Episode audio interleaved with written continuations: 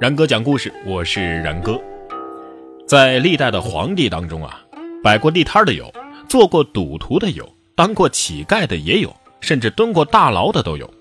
因为他们的头上有一顶耀眼的皇冠，所以他们的悲苦遭遇同样是可圈可点、可歌可泣的。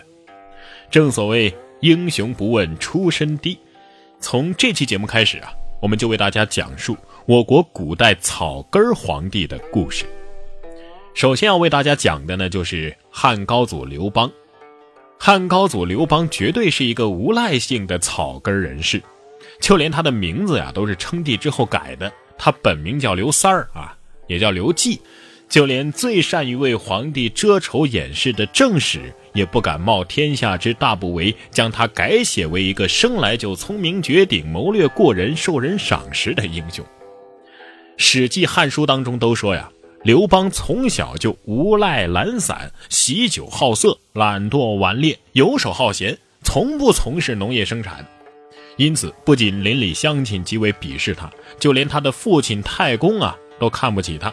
经常拿他们家的老二刘仲跟他相比，可是史书却没有记载当时刘邦是怎么回答的。可能这个无赖厚脸皮的根本就没有当一回事吧。而且啊，刘邦还鄙视读书和读书人，这一点史书上可是有记载的。说刘邦见到儒生之后啊，会把他们的帽子摘下来向里面撒尿，这简直就是一个混蛋嘛。可是命运弄人。秦始皇帝死后啊，天下大乱，刀兵四起。身为泗水亭亭长的刘邦也趁乱起兵，自称沛公，跟随项梁、项羽打天下。趁项羽在黄河以北跟秦军的主力鏖战之时，刘邦向西进军咸阳，灭掉秦朝。随后的史实如鸿门宴呢，楚汉相争，到最后的南面称帝，在这里咱们就不再赘述了。我们都知道啊。每当有奇人出世的时候呢，都会有一些异禀异样。但是，在历代的开国皇帝当中，刘邦的异禀异样是最多而且最复杂的，自然也是更加引人入胜。《史记·高祖本纪》一开始就指出，刘邦不是他爹的儿子，而是龙的儿子。话说，刘邦的母亲王氏有一天在河边睡着了，梦与神谕。此时电闪雷鸣，刘邦的父亲刘太公出来寻找妻子，找到河边呢，看见有一条蛟龙伏在妻子的身上。王氏回家之后不久就怀孕了，生下了刘邦。刘邦既是龙子，史书上自然的说他是龙准而龙颜。所谓龙准呢，就是高鼻子；至于龙颜是什么样，咱们就不得而知了。总之，肯定是大富大贵的相貌。为了证明刘邦是龙种，史书当中呢还有一些佐证。其一，说有一天晚上啊，刘邦和一帮朋友出行，走在前面的人呢，发现路上有一条大蛇，于是提议咱绕道吧。但是刘邦啊，当晚喝了不少酒，酒助胆识，乃拔出铁剑，贸贸然而往，拦腰就斩断了该蛇。再后来，就有人看到有个老太太呀，三更半夜的在那儿哭，问他为什么哭啊？他说。我儿子呀，是白帝之子，却被赤帝的儿子给杀了。言外之意，刘邦的亲爹是一条蛟龙，而且是赤帝。由白帝的儿子是一条蛇来推断的话，那刘邦的真身也应该是蛇的样子呀。这不太威风，未免有点伤害我们凡人的感情。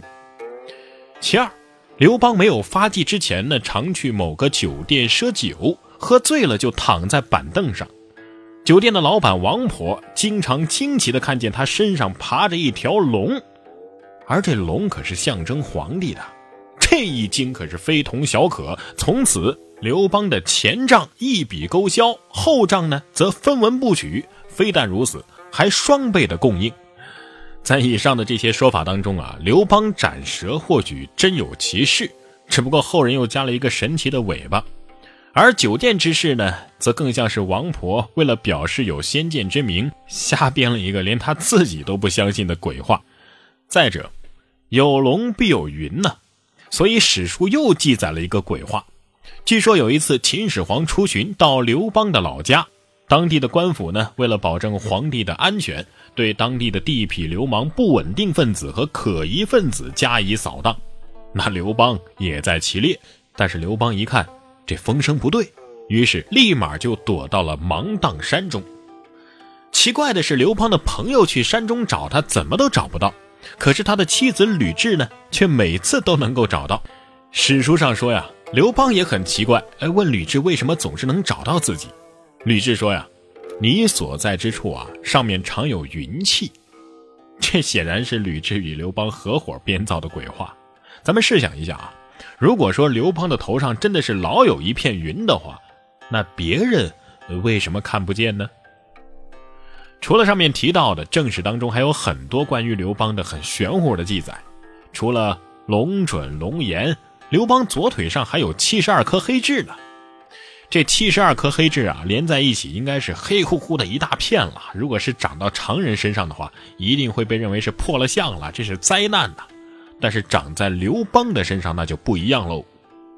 卧城图上解释说，赤帝也就说的是刘邦啊，体为朱鸟。其表龙颜多黑子，按左阳也。七十二黑子者，赤帝七十二日之数也。木火土金水各居一方，一岁三百六十日，四方分之，各得九十日。土居中央，并所四季各十八日，俱成七十二日。故高祖刘邦七十二黑子者，应火得七十二日之争也。这一段啊。在司马迁的《史记》和班固的《汉书》当中也有相似的记载。什么？您问什么意思啊？别说我了，恐怕写史书的人自己都不知道自己在说什么。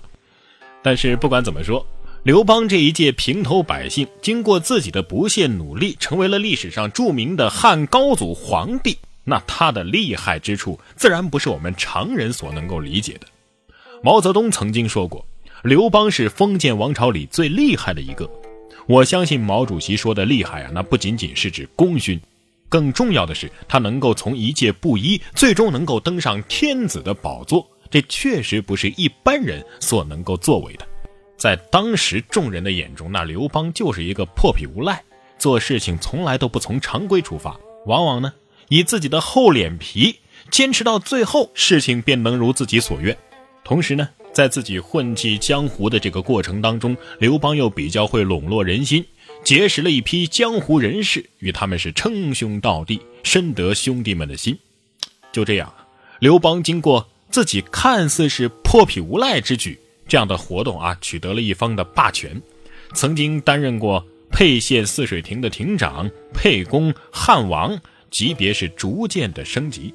也由此奠定了一个小人物上升到帝王将相的基础。陈胜的起义将刘邦推向了历史舞台的正中心。借助这样一个巨大的社会矛盾，刘邦在历史的舞台地位发生了质的变化。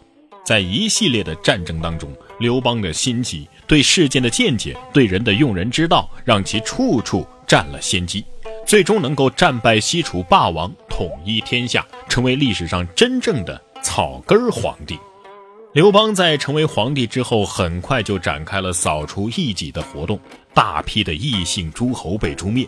同时，刘邦又采取一系列的养民生息的政策，来安抚百姓的心，让其相信自己所成立的新的政府能够为他们带来安定的生活。这样，很快又使经济复苏，人们安居乐业。与此同时呢，刘邦也不忘发展文化，虽然说自己是一介布衣吧。但是，当他成了帝王之后，身边人才的聚集让他认识到了文化的重要性，因而大力的推行文化产业的发展，使得当时的文化雍容大度。汉朝经济的飞速发展离不开刘邦作为始皇帝的一系列的举措，所以毛泽东才说他是封建历史上最厉害的皇帝。没有背景，没有文化，靠的是自己的能力，在封建社会当中，这着实。是不易的。